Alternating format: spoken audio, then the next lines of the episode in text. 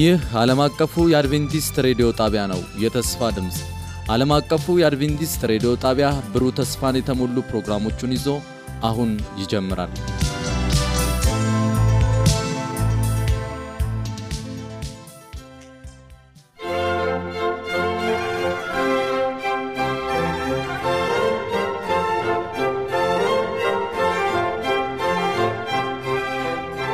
እንደምን ሰነበታችሁ ውድ አድማጮቻችን። ይህ ዓለም አቀፉ የአድቬንቲስት ሬዲዮ የአማርኛ ቋንቋ ስርጭታችን ሳምንታዊ የመጽሐፍ ቅዱስ ጥናታችን ነው።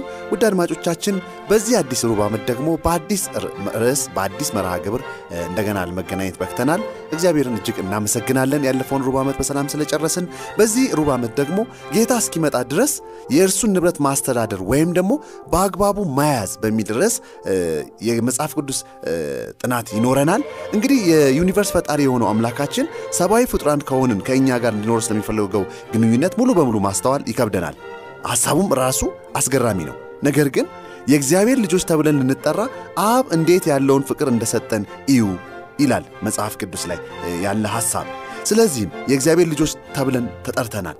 ሌላው ደግሞ በዚሁ ሐሳብ ላይ ጳውሎስ ሲያስጠነቅቀን ምን ይላል? ነገር ግን ወደ ጥፋትና መፍረስ እንዲመራን ሳንፈቅድ ገንዘብን እንዴት ማግኘትና በጥበብ መጠቀም እንዳለብን እግዚአብሔር መመሪያ ሰጥቶናል። በመጽሐፍ ቅዱስ ውስጥ ስለ ገንዘብ፣ ስለ ንብረትና ስለ እነዚህ ነገሮች እኛ ስላለን አመለካከት በሚናገሩ ከሁለት ሺህ በላይ ጥቅሶች ውስጥ እንዴት ከሕይወት ጭንቀት በላይ መኖር እንደምንችልና የተሰጠንን ነገር እንዴት በታማኝነት መያዝ እንዳለብን እግዚአብሔር ተግባራዊ የሆነ መመሪያን ሰጥቶናል። እንግዲህ በዚህ ሩብ ዓመት በዚህ ዙሪያ በደንብ እንሄዳለን።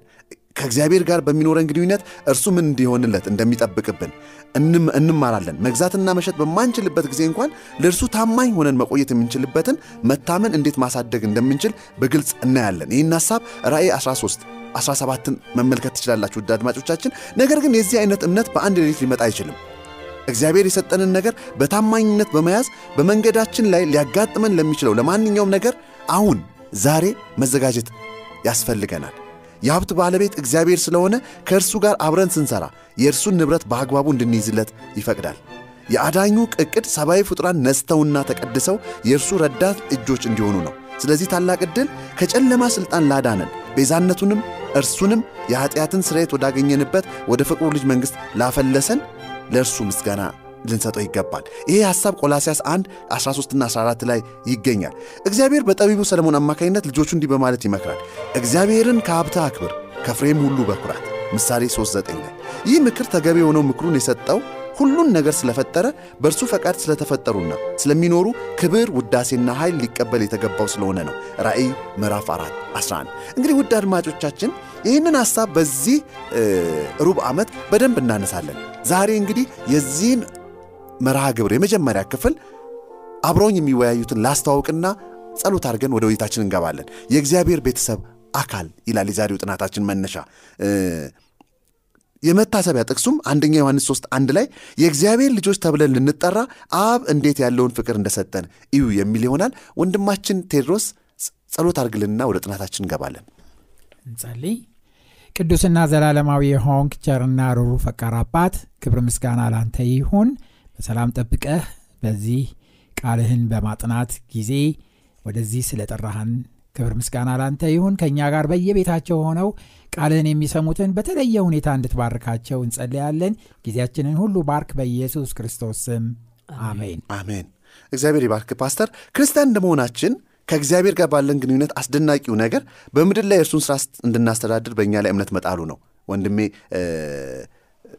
ሙላት ጋር ስመጣ ታዲያ ቅድም ያነሳሁት ሐሳብ ላይ አንደኛ ዮሐንስ 3 አንድ ላይ የእግዚአብሔር ልጆች ተብለን ልንጠራ አብ እንዴት ያለውን ፍቅር ሰጠን የሚለውን ሐሳብ ተከትሎ ገላትያ ኖ ኤፌሶን 3 14 ላይ እንደዚህ ይላል። ስለዚህ ምክንያት በሰማይና በምድር ያለ ቤተሰብ ሁሉ ከሚሰየምበት ከጌታችን ከኢየሱስ ክርስቶስ አባት ፊት እንበረከካለሁ ይላል። በሰማይና በምድር ያለው ቤተሰብ የሚለውን ሐሳብ መጽሐፍ ቅዱስ እንዴት ይገልጸዋል?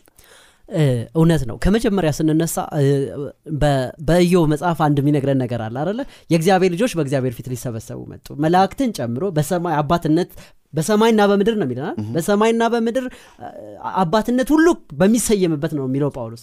በፊቱ ምን ምን አደርጋለሁ? እንበረከካለሁ። ለሰው ልጆች ሁሉ በክርስቶስ ኢየሱስ የተሰጠ ትልቅ እድል ትልቅ መብት አለ ለሚቀበሉ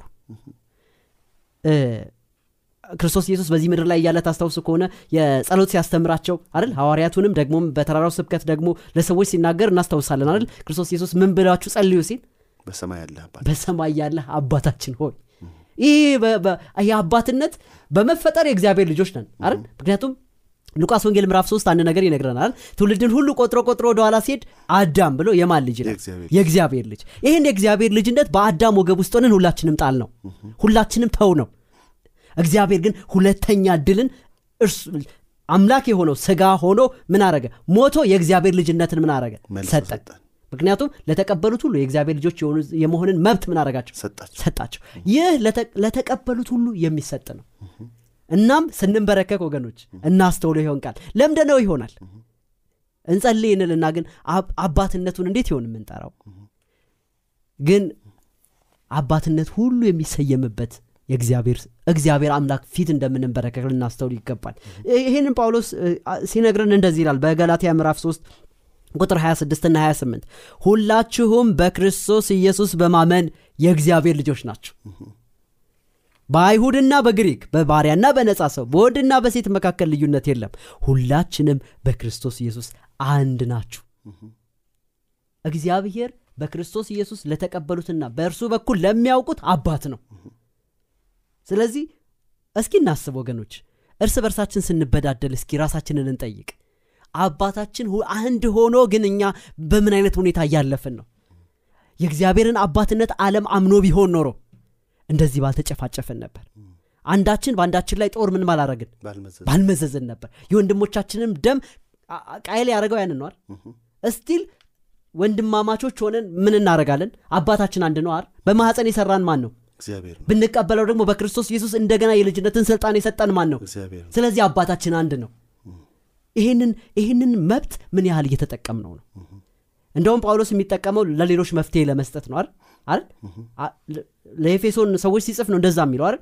አባትነት ሁሉ በሚ- በሚሰየምበት በአፊት ምን እንበረከካለን። መንበርከክ ይሁንልን ለሌላው ለሌላው መዳን ለሌሎች ለሌሎች ሽታ ለመሆን መንበርከክ ይሁንልን በአባታችን ፊት። አሜን።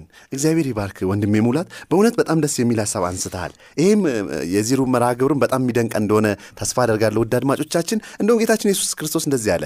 ማርያም የጌታችን ኢየሱስ ክርስቶስን ከትንሣኤው በኋላ ባገኘችው ጊዜ እንደዚህ አላት ገና ወደ አባቴ አላረግሁምና አትንኪ። ነገር ግን ወደ ወንድሞቼ ሄደሽ እኔ ወደ አባቴና ወደ አባታችሁ ወደ አምላኬና ወደ አምላካችሁ አርጋለሁ ብለሽ ንገሪያቸው አላት። ዮሐንስ ወንጌል ምዕራፍ 20 17 እንዴት ልብ የሚያሞቅ ሐሳብ ነው ይሄ? እንግዲህ ይህ አባት ደግሞ መጽሐፍ ቅዱስ ሲናገር የሁሉ ነገር ባለቤት ነው ይላል ፓስተር። መጽሐፍ ቅዱስ ስለ እግዚአብሔር የሁሉ ነገር ባለቤትነት ምን ይነግረናል? መጽሐፍ ቅዱስ በተደጋጋሚ እግዚአብሔር የሁሉ ነገር ባለቤት እንደሆነ ይናገራል። በተለይ በመዝሙረ ዳዊት 50 ቁጥር 10 እስከ 12 ድረስ ሄደን በምናነብበት ጊዜ ዓለም መላው የኔ ነው ይላል። የኔ ነው። እንደውም ወደ ታች ወርደን በምናነበት ጊዜ ብራብም እንኳን አንተን አልጠይቅህም። የሰማይ ወፎች የምድር አራዊቶች ሁሉም በመስክ ያለው ሁሉ የኔ ነው እያለ እግዚአብሔር ይናገራል። እና በመዝሙረ ዳዊት 24 ቁጥር አንድ ላይ ምድር መላዋ የእግዚአብሔር ናት ይላል። የእግዚአብሔር ናት ይላል። እና ይህንን ማወቅ በጣም ትልቅ ነገር ነው። የሰው ልጆች ይህንን ቢያውቁ ኖሮ ዛሬ በንብረት ምክንያት የሚጣላና የሚጋደል ባልነበረ ምድር ላይ። ምክንያቱም አሁን በጥናት እንደምንመለከተው ምድር አሁን ላለው ሰባት ቢሊየን ህዝብ በቂ ሆኖ የሚተርፍ resource ወይም ሀብት አላት። ነገር ግን በጥቂቶች ስግብግቦች ተይዞ ሞኖፖል ተደርጎ ሌላው ደግሞ ያላገኘው ህዝብ ደግሞ በዛ ሲሰቃይ በእጦት እንመለከታለን። እና ምድር ሁሉ የእግዚአብሔር መሆኗን ብናቅ ኖሮ ለሁሉም እኩል ቢከፋፈል ኖሮ የተትረፈረፈ ሀብት እያንዳንዱ ሰው ይኖረው ነበረ። ይሄ ባለመታደል በኃጢአት ምክንያት ራስ ወዳድነት ባስገባው ንፉግነት ብዙዎች ይሰቃያሉ። ጥቂቶች ደግሞ ከመጠን በላይ ያከማቻሉ። እና ነገር ግን ንጉሥ ዳዊትን ስንመለከተው ዳዊት እግዚአብሔር መጀመሪያ በነቢዩ ናታን በኩል ተናገረው ሲናገረው ቤት ትሰራልኛለህ ብሎት ነበር። እና ዳዊትን በጣም ደስ ብሎት የእግዚአብሔርን ቤት ለመስራት ተነሳ። ወዲያውኑ በራእይ ደግሞ ለነቢዩ ተገለጸና እግዚአብሔር አንተ የጦር ሰው የደም ሰው ነህ ስለዚህ አንተ አትሰራልኝም ነገር ግን ልጅህ ይሰራል ብሎ እንደገና እግዚአብሔር ይህንን ማሳሰቢያ ሲሰጠው ልጄ ይሰራል። እንግዲያውስ ለልጄ የሚሆነውን ለቤተ መቅደሱ የሚያስፈልገውን ሀብትና ንብረት ማከማቸት አለብኝ መሰብሰብ አለብኝ አለ።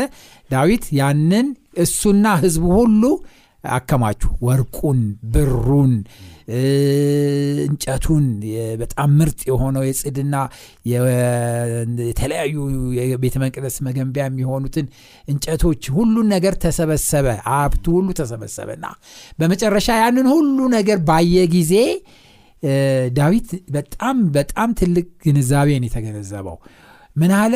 ሁሉ የተገኘው ከአንተ ነው። ከአንተ ስለሆነ ለአንተም የሰጠነው ከአንተ የተቀበልነውን ብቻ ስለሆነ እኛ ምንም አይነት ምስጋና ልንቀበል አንችልም ነው ያለው ዳዊት። እንደውም ቃል በቃል በአንደኛ ዜና ምዕራፍ 29 ላይ ቁጥር 14 ላይ ያለውን ላንበበው እንደዚህ ይላል ሁሉ ከአንተ ዘንድ ነውና ከእጅህም የተቀበልነውን ሰጥንሃልና ይህም ይህን ያህል ችለን ልናቀርብልህ እኔ ማነኝ? ህዝቤስ ማን ነው ነው ያለው። እና ከአንተ የተቀበልነውን መልሰን ለአንተ ሰጠናል እንጂ ሁሉ መጀመሪያ ሶርሱ ሁሉ ነገር የአንተ ነው ብሎ ሲናገር እንመለከታለን። እና ይህንን ትምህርት ሳጠና አንድ ነገር ትዝ አለኝ። እና ይህንን ለአድማጮች ባካፍለው ደስ ይለኛል። ምንድን ነው የሆነው አንድ በጣም ከበርቴ ሀብታም የነበረ ባለጸጋ የነበረ ሰው ለአንድ ባሪያው ንብረቱን እንዲያስተዳድር ይሰጠውና ወደ ሩቅ አገር ይሄዳል። እና ያ ባሪያ ደግሞ ያንን ንብረት ሲያስተዳድር ይቆይና በኋላ ይክዳል። ምንድነው የሚክደው? በቃ የኔ ነው አለ የኔ ነው አለ። እና ከዛ ያ ጌታው ከሩቅ አገር መጦ ሲደርስ በቃ ይሄ የኔ ነው አለ። እንደውም ከፈለክ ጥቂት ነገር ለአንተ ልሰጥህ እችላለሁኝ። ይሄ ግን በትርፍ የተገኘው የተነገደው ምናምን ያለው ሁሉ ሀብት የኔ ነው ብሎ ባሪያው አመፀ። ሲያምፅ አሁን ምንድ ነው የምትለኝ ሲለው በቃ እንከፋፈላለን ለአንተ የሚደርስ ጥቂት ነገር ነው አካፍልሃለሁ የተቀረውን ደግሞ እኔ ወስዳለሁ አለ። እንግዲህ ንብረት ይቆጠር ማለት ነው። አዎ። እሺ የመጀመሪያው እድል ለማን ይሰጥ? ለእርሶ ይሰጥ አለ ባሪያው ከዛ በኋላ ሲቆጥር ያ ባለጸጋ ሰውዬ የመጀመሪያ አንደኛ ንብረት አንተ አለው። ከዛ በኋላ የአንተ የሆነ ሁሉ የኔ ነው። አለውና መጀመሪያ ንብረቴ አንተ ነህ ባሪያ ነህ እኔ ባሪያ ነህ። እንደገና የአንተ የሆነ ሁሉ የኔ ነው። ስለዚህ እግዚአብሔር መጀመሪያ ንብረቱ ነን እኛ ራሳችን። ከዛ የእኛ የሆነ ሁሉ የእሱ ነው። ጉልበት ጤና መልካም አስተሳሰብ እውቀት እነዚህን ሁሉ የሰጠን እግዚአብሔር ነው። እዚህ መመሪያችን ላይ ምን የሚል ታሪክ አለ? ሀብታም ሆነው ባለጸጋ ሆነው በአንድ ቅስበት በአንድ ሌሊት ወይም በአንድ ጊዜ ንብረታቸው የጠፉ ሰዎች ታሪክ ታውቃላችሁ ብዙ ሰው ልናቅ እንችላለን። በአንዴ ውድም በቃ በአንዴ። እና ያንን ሁሉ ጥበቃ እና ጥንቃቄ ያደረገልን ማን ነው? እግዚአብሔር ነው። ስለዚህ ሁሉ የእግዚአብሔር መሆኑን ማወቅ ይኖርብናል። እና የሚሰጠን ንብረትና ሀብት ሁሉ ለሌሎች በረከት እንድንሆንበት ሌሎችን እንድናገለግልበት እንጂ እንድንመካበትና የኔ ነው ብለን በስግብግብነት ጠቅልለን እንድንይዘው አይደለም። ለእኛ በጣም ጥቂት ነው። የዕለት ጉርሳችን በቂያችን ነው። ከዛ በላይ ያለው ሁሉ ትርፍ ነው። ያ ትርፉ ሌሎችን እንድናገለግልበት እንጂ እኛ ስግብግብ እንድንሆንበት የተሰጠን አይደለም አይደለም ማለት ነው። እግዚአብሔር ይባርክ። ፓስተር በጣም ደሳስ የሚሉ ሀሳቦች እያነሳችሁ ነው። እንቀጥላለን። በእውነት ለሰው የምንሰጠው ምስጋና ምንም የለም። ምክንያቱም ዳዊትም በጸለየው ጸሎት ላይ ምን አለ? እርሱ ህዝቡ ለግንባታው የሚያስፈልጉ ነገሮችን ለማዘጋጀት ጊዜያቸውና ገንዘባቸውን ስላፈሰሱበት ለግንባታ አስፈላጊ የሆኑ ነገሮች እውነተኛ ምንጫቸው ምን ነበር ያለው? ምን አለ ሁሉ ከአንተ ዘንድ ነውና ከእጅም የተቀበልነውን ሰተንሃልና ይህን ያህል ችለን ልናቀርብልህ እኔ ማነኝ አለ። ንጉሥ ዳዊት ንጉሥ ሆኖ እኔ ማነኝ ሲል እናያለን። ህዝቤስ ማን ነው ይላል። ዛሬስ ያለን በሙሉ የእግዚአብሔር እንደሆነ ካወቅን ሁሉም ከእርሱ ለእርሱ ክብር ሊውሉ ይገባል የሚለውን ትልቅ ሀሳብ ታዲያ ወደ ወንድሜ ሙላት ልምጣ። ታዲያ አባታችን የሆነው የዚህ ሁሉ ባለቤት እግዚአብሔር ነው አለን። እኛ ደግሞ የዚህ ቤተሰብ አባሎች ነን ብለናል ለእኛ የተዘጋጁ ሀብቶች እንደው ምን ምንድን ናቸው? መጽሐፍ ቅዱሳዊ እንደው በአጭሩ መግለጽ ቢፈለግ። ትልቁ ስጦታ ልጁ ኢየሱስ ክርስቶስ ነው። በማንም ሊተካ የማይችለው አንድያ ልጅ ብቸኛ ልጅ ከዘላለም በፊት ከእግዚአብሔር አብና ከመንፈስ ቅዱስ ጋር የነበረው እርሱ ነው። ምክንያቱም ወገኖቼ አንድ ነገር በጣም ልናስተውል ይገባል እስራኤል ለምን እግዚአብሔርን ባደረገው ነገር ሁሉ አሁን ስለምንድን ነው የምናወራው? እግዚአብሔር ስለሰጠን ነገር ነው ልጆች ስለሆንን። እንደ ህዝብ ለእግዚአብሔር ለእስራኤል ሰጥቶት የነበረውን ነገር ስናስብ የሁላችሁ ወገኖቼ እስራኤል ሊያስተውል ያልቻለው ነገር ያን መቃኑ ላይ የተቀባውን ደም የታረደውን የታረደውን ጠቦት ረሳ ከዛ በኋላ መና ቢወርድ ቀይ ባህር ቢከፈል በቀናም በቀን በደመና ሌሊት በሳምንት አምድ ቢመራ መጀመሪያ የተሰጠንን የታረደውን በግ ክርስቲያኖች ማስተዋል ካልቻልን የፈለገ የፈለገ resource ብር ቤት በቃ አለ የተባለ universe ሁሉ ቢሰጠን እግዚአብሔርን አናከብረው የመጀመሪያው እንዳልከው የመጀመሪያው የተሰጠን ስጦታ ጌታ ኢየሱስ ክርስቶስ ነው።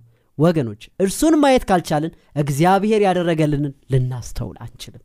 የእኛ ነው ብለን እንታበይበታለን። ሰይጣን ያደረገው ያንን ነው። ስለዚህ የመጀመሪያው ስጦታ በእርሱ የሚያምን ሁሉ የዘላለም ህይወት እንዲሆን እንዲኖርለት እንጂ እንዳይጠፋ እግዚአብሔር አንድያ ልጁን እስከ መስጠት ድረስ አለምን እንዲሁ ምን አድርጓል? ወዷል። ማንንም ሳይለይ እግዚአብሔር በልጁ አማካኝነት ድሃ ሀብታም ከንትን ዘር የተወለደ ከነጭ ከጥቁር ሳይል በልጁ በክርስቶስ ኢየሱስ መወደዳችን ለዓለም ሁሉ ስጦታ የመጀመሪያው ስጦታ እርሱ ነው። ከእርሱ ጋር መንፈስ ቅዱስ ተሰጥቶናል ክርስቶስ ኢየሱስ ሲሄድ ታስታውሱ ከሆነ ቃል ገባ አይደል? እኔ ብሄድ ይሻላችኋል አይደል?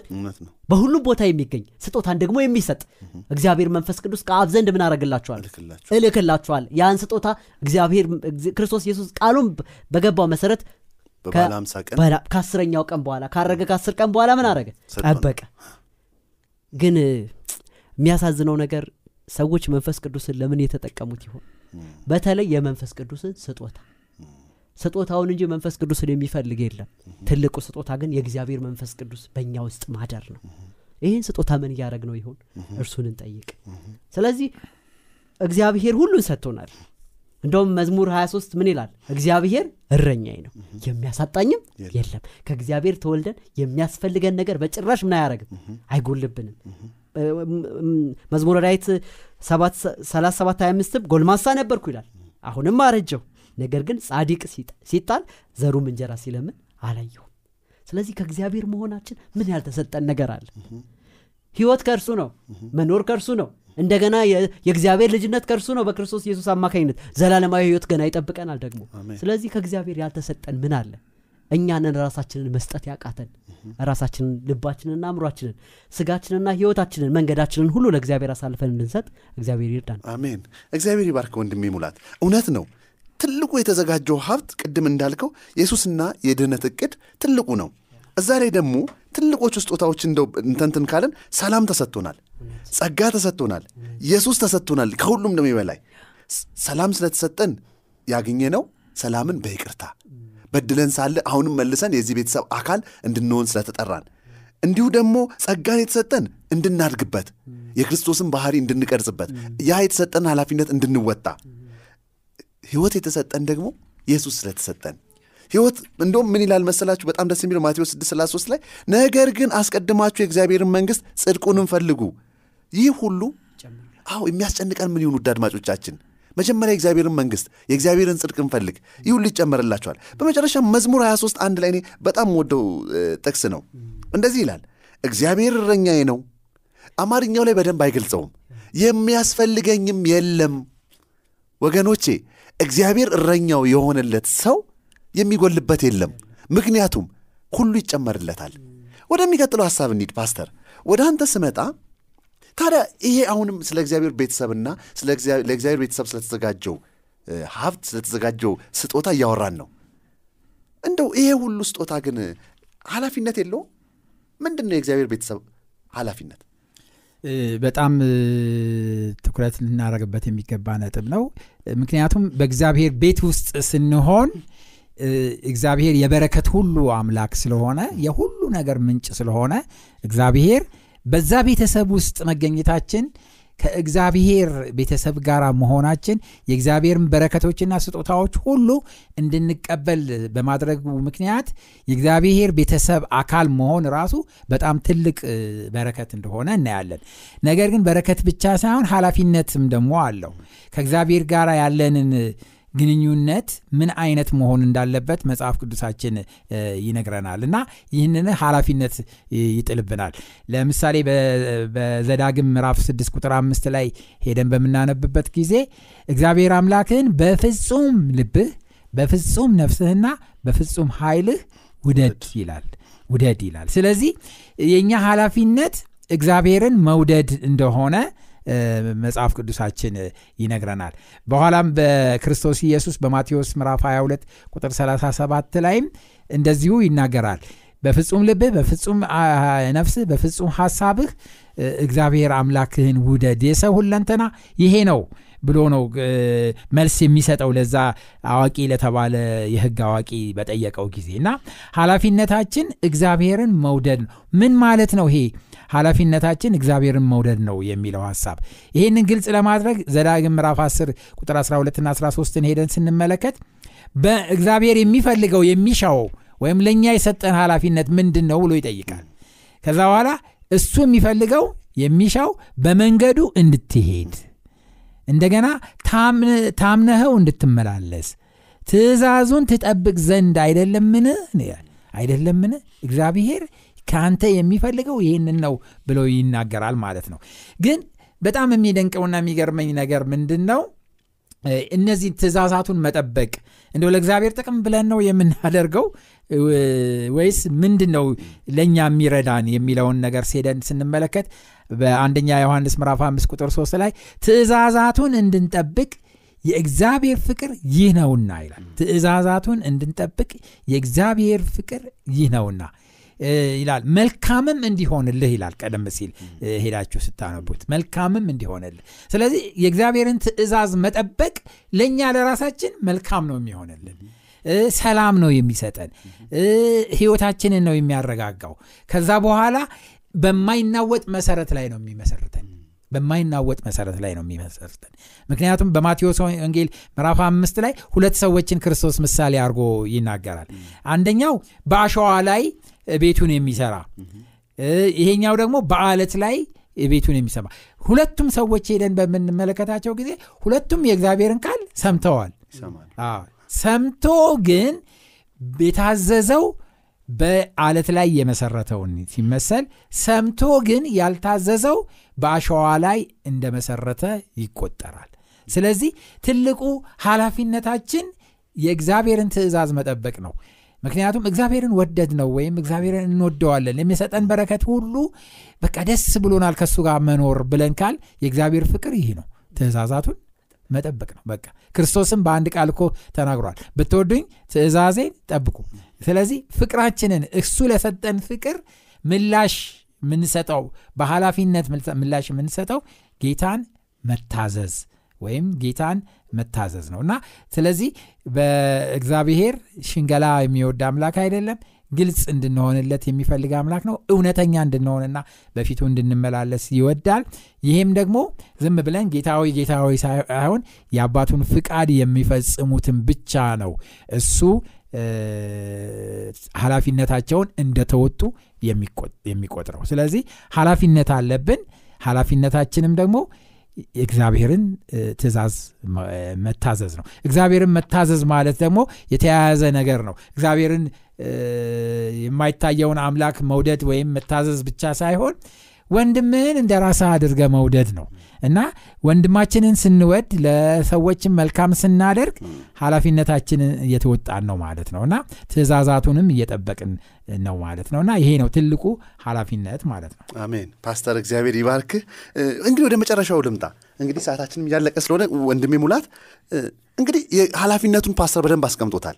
ታዲያ የዚህ ኃላፊነት አንዱ part ብሎ ያስቀመጠው እግዚአብሔር አምላክን በፍጹም ልብ በፍጹም ሀሳብ ውደድና ባልንጀራ እንደ ራስ ውደድ ነው ክርስቶስ ደግሞ በማቴዎስ 619 እንደዚህ ይላል ብልና ዝገት በሚያጠፉት ሌቦችም ቆፍሮ በሚሰርቁት ዘንድ ለእናንተ በምድር ላይ መዝገብ አትሰብስቡ ነገር ግን ብልም ዝገትም በማያጠፉት ሌቦቹም ቆፍሮ በማይሰርቁት ዘንድ ለእናንተ በሰማይ መዝገብ ሰብስቡ መዝገብ ባለበት ልብ ደግሞ በዚያ ይሆናል ይላል።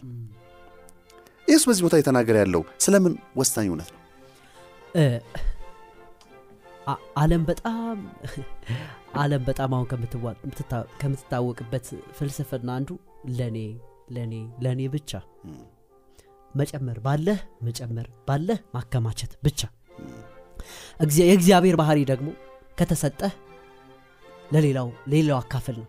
ለሌላ ኑረው ነው። ስለዚህ ክርስቶስ ኢየሱስ እዚህ ላይ እያለ ያለው አዎ ቅድም እንዳልነው በሰማያዊ ቤተሰብነታችን የተሰጠን እጅግ ብዙ ነው። ግን አሁን አሁን በክርስቲያኖች ስግብግብነቱ ብሷል እንዲህ እንድንሆን አልተጠራንም። አዎ እግዚአብሔር ሀብት እንዳይኖረን እየነገረን አይደለም። ሀብታችንን ስለምንጠቀምበት ጉዳይ ግን ያለንን ነገር ስለምንጠየቅበት ጉዳይ ስለምንጠቀምበት ጉዳይ ግን እንጠየቃለን። ስለዚህ ያለንን ነገር የምናውለው ምን ላይ ነው? የተሰጠን ምንም ይሁን መክሊት ሊሆን ይችላል ገንዘብም ሊሆን ይችላል። ያለን ምንድን ነው በእጃችን? ያንን እያዋል ነው ያለው ለምንድን ነው አንዳንዱ እኮ ብዙ ሰዎች እኮ አገልግሎታቸውን እንኳ ለብር ማግኛ መንገድ እየተጠቀሙት ነው።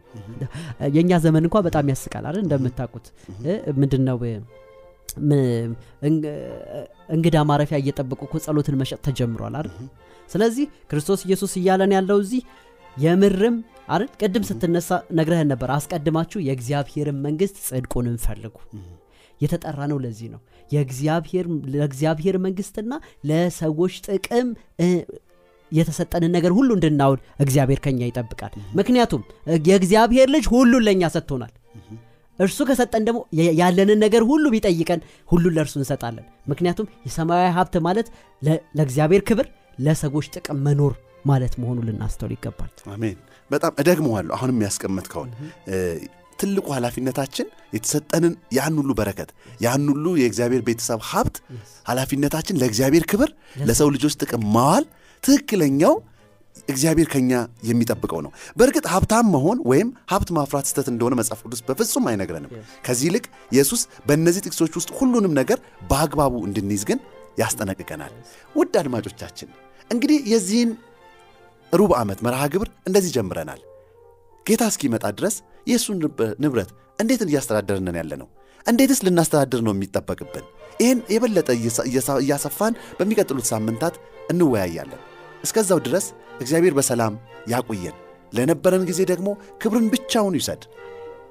አብራችሁን ስለነበራችሁ እግዚአብሔር ይባርካችሁ። ለሚኖራችሁ ጥያቄ ወይም አስተያየት በ0910 82 81 82 ላይ ብትደውሉልን ሁልጊዜ በራችን ክፍት ነው። እግዚአብሔር ይባርካችሁ። መልካም